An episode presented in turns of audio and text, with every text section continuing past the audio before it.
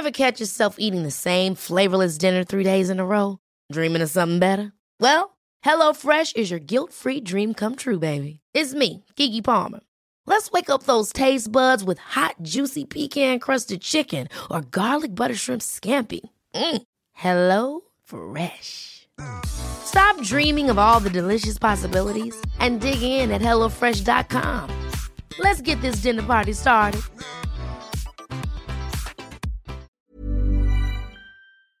Welcome back to the Lanterne Rouge Cycling Podcast. My name is Benji, and today's guest is Jens Haugland, who is both the CEO of the Norwegian branch of Uno-X and the general manager of Uno-X Pro Cycling Team.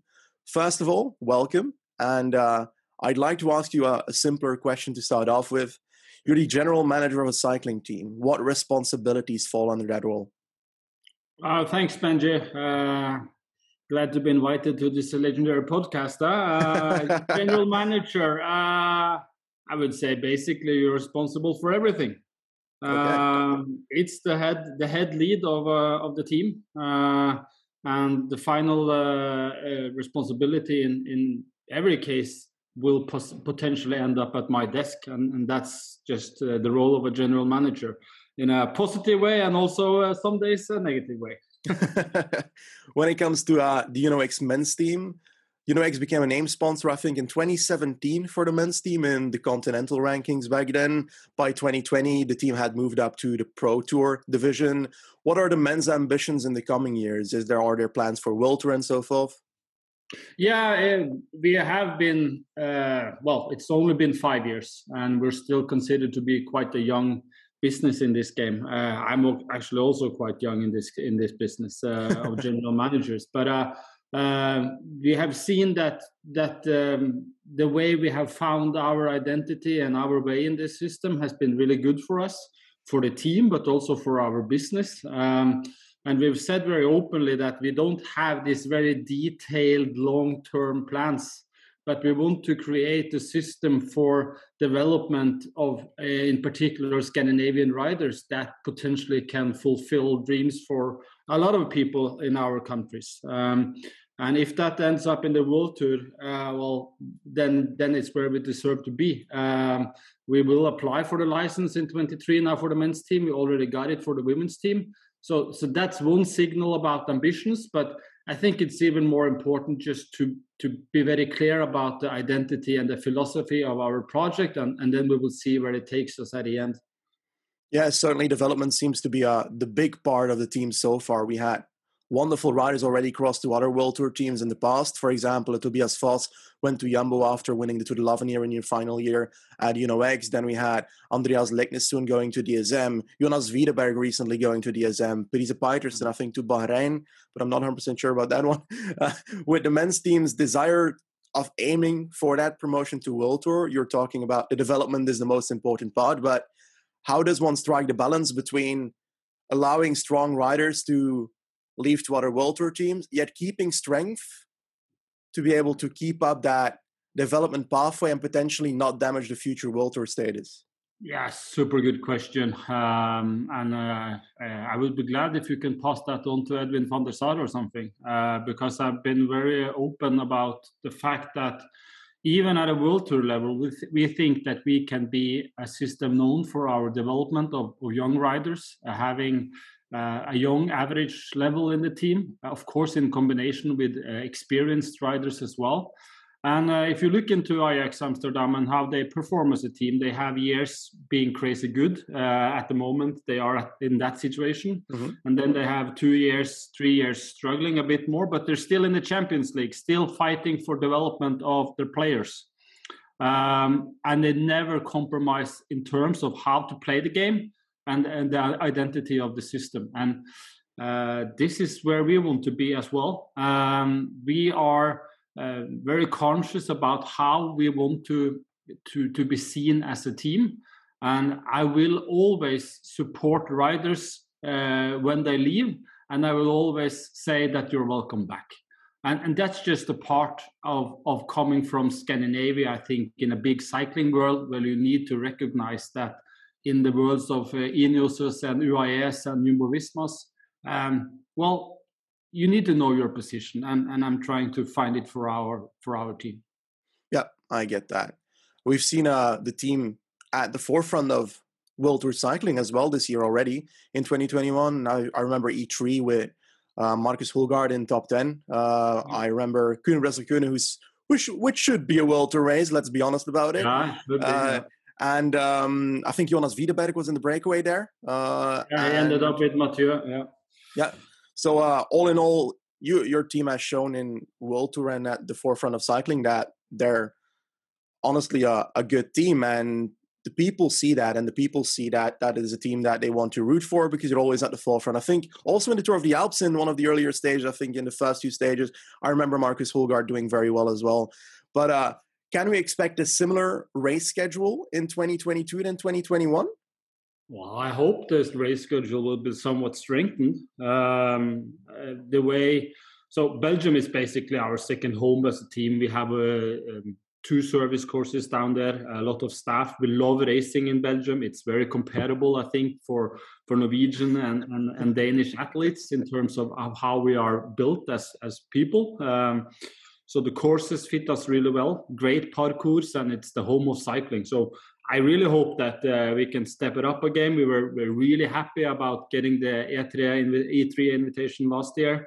I think Markus showed that we deserved it on behalf of the team, and and I hope that we can do more World Tour races in in Belgium uh, in the in the spring uh, season. So let's see what uh, the communication will be in the weeks to come from the organizers. Uh, but um, and, and, and as I said, we are not from Belgium or France or Italy or Spain, so we have to stick into this for long term and, and just hope that we get the invitations based on how we, we perform as a system and, and how we are recognized. And um, we are seeing small signs of that, and, and hopefully it's not the end station, and, and we'll, we'll just keep on working.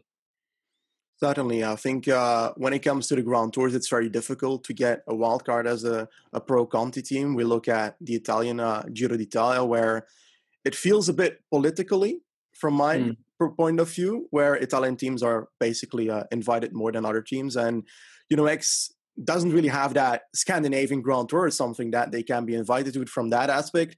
And with the Tour de France, the French teams also get a bit of an advantage. With the Vuelta, we've got Euskaltel and Equipo Kern Pharma and so forth. So the Spanish teams. Now, yeah. it's difficult to get into a Grand Tour, but if you had to choose, which of the three would you like to be invited to? Ah, oh, tough question, of course, but but it, it, in Norway, in particular, the Tour de France lies yeah. very close to our hearts, uh, with the history of Hushovd and Kristoff and Edvald Boasson Hagen. Um, we are also a product of these riders. Uh, this is why cycling has grown so much in Norway the last 10, 15 years, based on these guys. Um, so, of course, having two teams at the start line of Tour de France is is a huge dream for us, um, and we are very open about that. And I, uh, well, for the last two years, I've had the winners of, of Tour de l'Avenir. So it's not like, and the two the yeah. winners uh, the two years before those two guys were Pogacar and, and Bernal. So it's not like I have a Muppet show on the road. I have a very very strong team.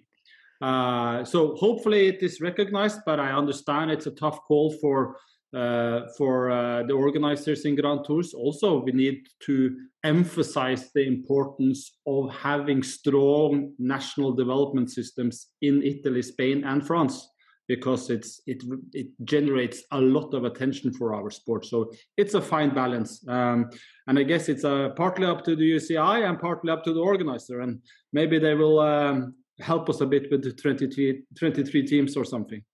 Yeah, let's hope so. Um, but uh, you spoke about Hushovd, you spoke about Boasson Hagen and Kristoff.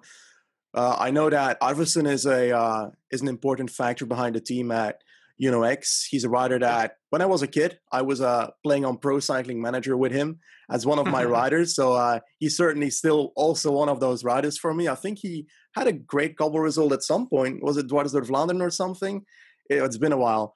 But um, yeah, he, he won the E3 and he, he E3, has, yes, that was it. Uh, he has a Giro stage win and he has Tour de France yeah. stage win, uh, so he has uh, quite some quite some results and and he's been with me from from day one. A fantastic uh, sports director in our team.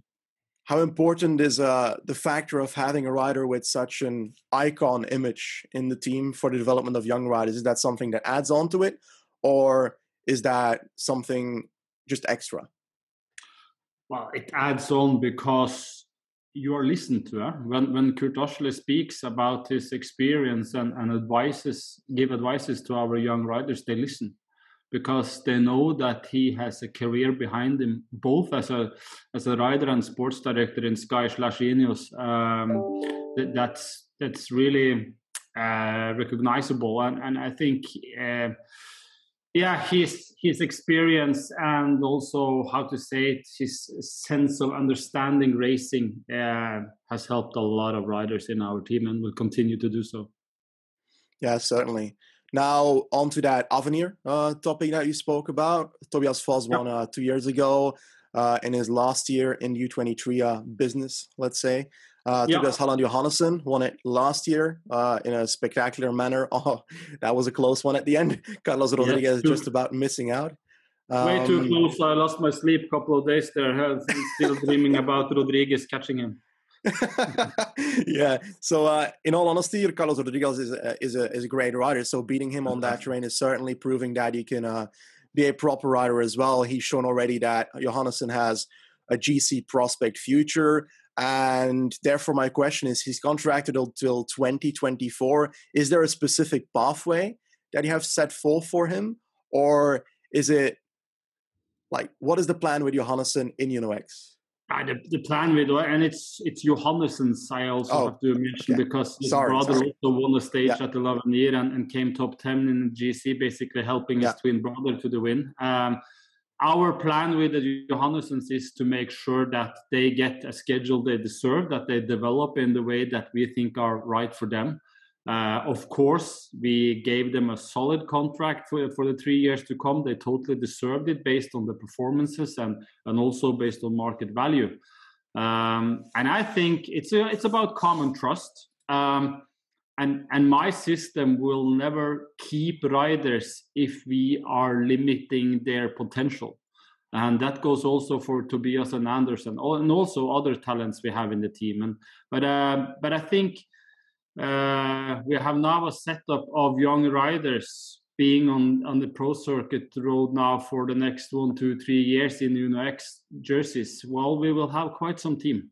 Uh, and and their biggest dream is to grow into the world tour with our team and uh, then it's up to me to make sure that happens Yep, certainly. So we spoke about the men's team quite a bit already. Let's go over to the women's team. You recently, uh, well, the team has recently, uh, or Uno-X has recently brought up the women's team uh, for 2022, the first year, and instantly to the women's world tour. So it's it's nice. Let's be honest. And uh, I wanted to ask for firstly, when the idea of building a women's cycling team was brought up, were there already rumors of the Tour de France Femmes becoming a thing, or was that an added bonus that made the step even more viable? Yeah, it was already. I, I kind of expected that to happen. Uh, we knew that Paris Roubaix would show up and, and, and Tour de France, and so that was, of course, one initiator. But but the number one trigger is the fact that we are running a professional system in Scandinavia and uh, running that only for a men's team that doesn't sound good at all. Um, why shouldn't you do it for a women's team as well? And we ju- but we just had to have some years to learn uh, how to organize how to how to build an organization what does our staff level look like and how can we then create a replica of that into the women's team? And that's basically our thought and uh, then it was a management uh, night having a couple of beers and, and discussing uh, what to do next and then the decision were made and uh, and and uh, i signed off the press release. Great. Awesome. I'm happy that you did. Let's be sure yeah me too. Me too. We've seen a, significant increase of race days in women's world tour. For example the battle of the north uh, being arisen recently. Six day stage race supposedly a World Tour stage race as well, somewhere, I think in September somewhere. I'm not 100% certain about it. But um, when it comes to the Battle of the North, is that an important race for the Women's World Tour schedule for this team? Or, for example, the Tour de France Femmes is most likely the most important one, as I'm guessing the media interest and so forth is an important factor. But how important do you see the Battle of the North? It's really important because it's in Denmark, Sweden, and Norway. And um, we have not have, had the Norwegian riders uh, winning a stage in Ladies Tour of Norway yet. Now that is converted into the Battle of North, and of course, that's a huge ambition of us, making sure that we can put Susanne Andersen or uh, one of our yeah. other riders in, in that position. Um, I think the, the whole development in the women's cycling is just what we see in the society in general. And Battle of North having such a great concept between the countries in Scandinavia, I think it's a lot of, to profit from from our sport perspective, but also, of course, from a Uno-X business perspective. Uh, yeah. One of the most important races of the year. Okay, certainly. Now we see that that adds a lot of race days throughout the season. I think it's now up to 70 and a bit. Um, yeah. We see that, for example, the roster of the Uno-X women's team is 12 riders. Do you think that that's going to have to grow in the coming years because it won't be viable to have such a limited team for so many race days? I think you can take over my job, Benji, because uh, it's uh, certainly the case that uh, we are thinking about that. Um, and I'm not saying we're going to stay like that, like that even for this season. We have an opportunity already starting the 1st of June to, to adjust for that. Yeah. Uh, we will spend the time wisely now going into the sprint classics and learn and, and see. We have a lot of young riders as well. Uh, so we just have to learn a bit about this and, and, see the schedule and how, how the riders respond to it. Uh, but we will for sure not be 12 riders, I think, uh, in the years to come. And uh, to be frank, we have to say 11 because Elinor Barker is uh, right. pregnant, as you know, and, and, and she will give birth um, hopefully in a couple of months' time. Recently, we've seen multiple announcements that Uno-X has continued and started sponsorships and partnerships with local clubs for the men's team. Uh, I'm guessing that that is for the development of young riders to make sure there's a continuous flow of talent to the their development team and then the actual Uno-X team? Yeah, so what we have done in uh, we have a very uh, quite a big sponsorship deal with the, the, Danish Federation in Denmark, and in Norway we've had that with the Norwegian Federation. It's still ongoing, but I also want to to really recognize the work that is done in the clubs. Um, and without the how to say the broadness of development mm-hmm. and young kids on the bike, how can we end up with having riders on the top level? and and we are a, quite a huge part of our society in Norway from a sporting perspective, but also mm-hmm. from our business perspective, and it just makes totally sense to give back to to the people working on a voluntarily basis to make sure that our kids are on the bike. Um, so that's my thinking of it, um, and it, and it's been a part of our system basically since we started in in 14 and 15. Um, and, and hopefully that will create some uh, riders uh, from both genders that we don't know about yeah. yet, and we will see. About the situation of uh, development of young uh, boys and girls, uh, do you think there is currently a how's the balance between the two in Norwegian uh, in Norway and Sweden and so forth when it comes to these local clubs? It depends on age, a bit skewed later on in the in the youth, but early days it's I would say almost 50-50. Yeah. Uh, but then things happens and, and, and so on. So you, you need to make sure that you have strong club environments, making sure that it's fun to sit on the bike. You don't talk yeah. about weight too early or what to eat too yeah. early or, or what bike to use. Just make sure that you have fun and that you have organized and good club leaders and trainers. And, and, and then things will happen. Uh, it has already happened, I think, for many years in Denmark. Look at, at the amount of riders coming out of that system. Yeah. That, that, that comes of a reason. Um, I, I, think we can manage the same in Norway, um, but but but it's not. You can just sit down, wait, and relax and see what yeah. happens. You have to put efforts into. it. Yeah, quite certainly. Uh, you've mentioned quite a few times that the project is a long-term goal, both the men's and the women's uh, team. The women's team is already a Tour team, but still, it's still a, a long-term goal. I expect to achieve something in the future or achieve a more idealist uh, Norwegian and Swedish and Scandinavian cycling culture in professional cycling in general. But if you had to think about one dream result that you have in mind in the far future, what would you like to see happen, even if it's not from Uno-X or if Uno-X had a part in the development that a mm. Scandinavian rider could achieve? What do you want to see happen? Uh,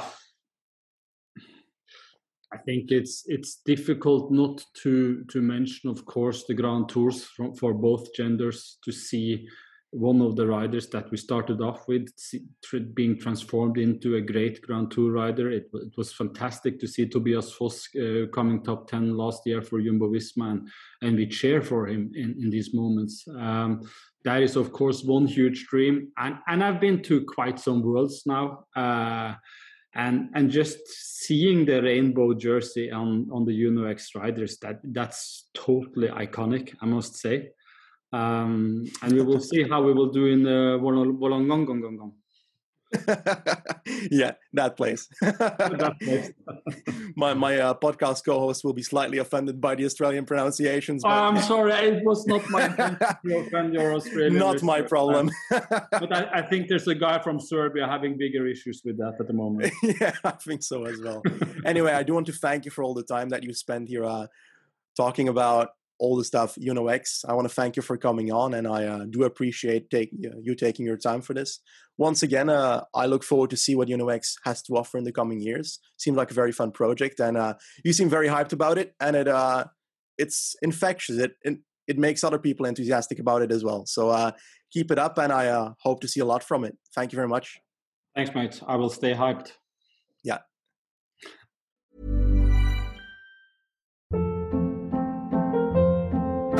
Hold up. What was that? Boring. No flavor. That was as bad as those leftovers you ate all week. Keke Palmer here, and it's time to say hello to something fresh and guilt-free. Hello Fresh. Jazz up dinner with pecan-crusted chicken or garlic butter shrimp scampi. Now that's music to my mouth. Hello Fresh. Let's get this dinner party started. Discover all the delicious possibilities at hellofresh.com.